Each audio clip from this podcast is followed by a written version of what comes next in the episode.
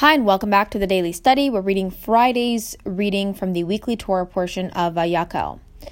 So, after the artisans created the coverings and walls of the Mishkan, they created the tables of the 12 loaves. After this, Moshe threw the gold for the menorah into the furnace, and God fashioned the candelabrum. God basically created the menorah. Let's dive into the verse to see exactly how that happened.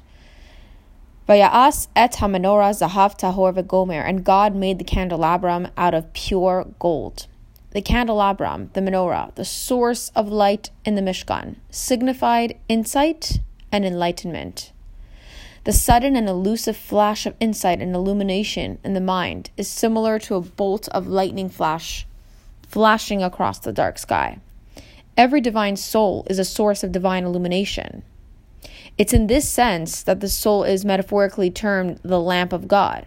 The seven lamps of the menorah signify the seven basic types of Jewish souls, and each type has its particular path in revealing divinity based on the seven basic emotions. Number one, the love of God. Two, the awe of God. Three, connecting to God through studying the Torah.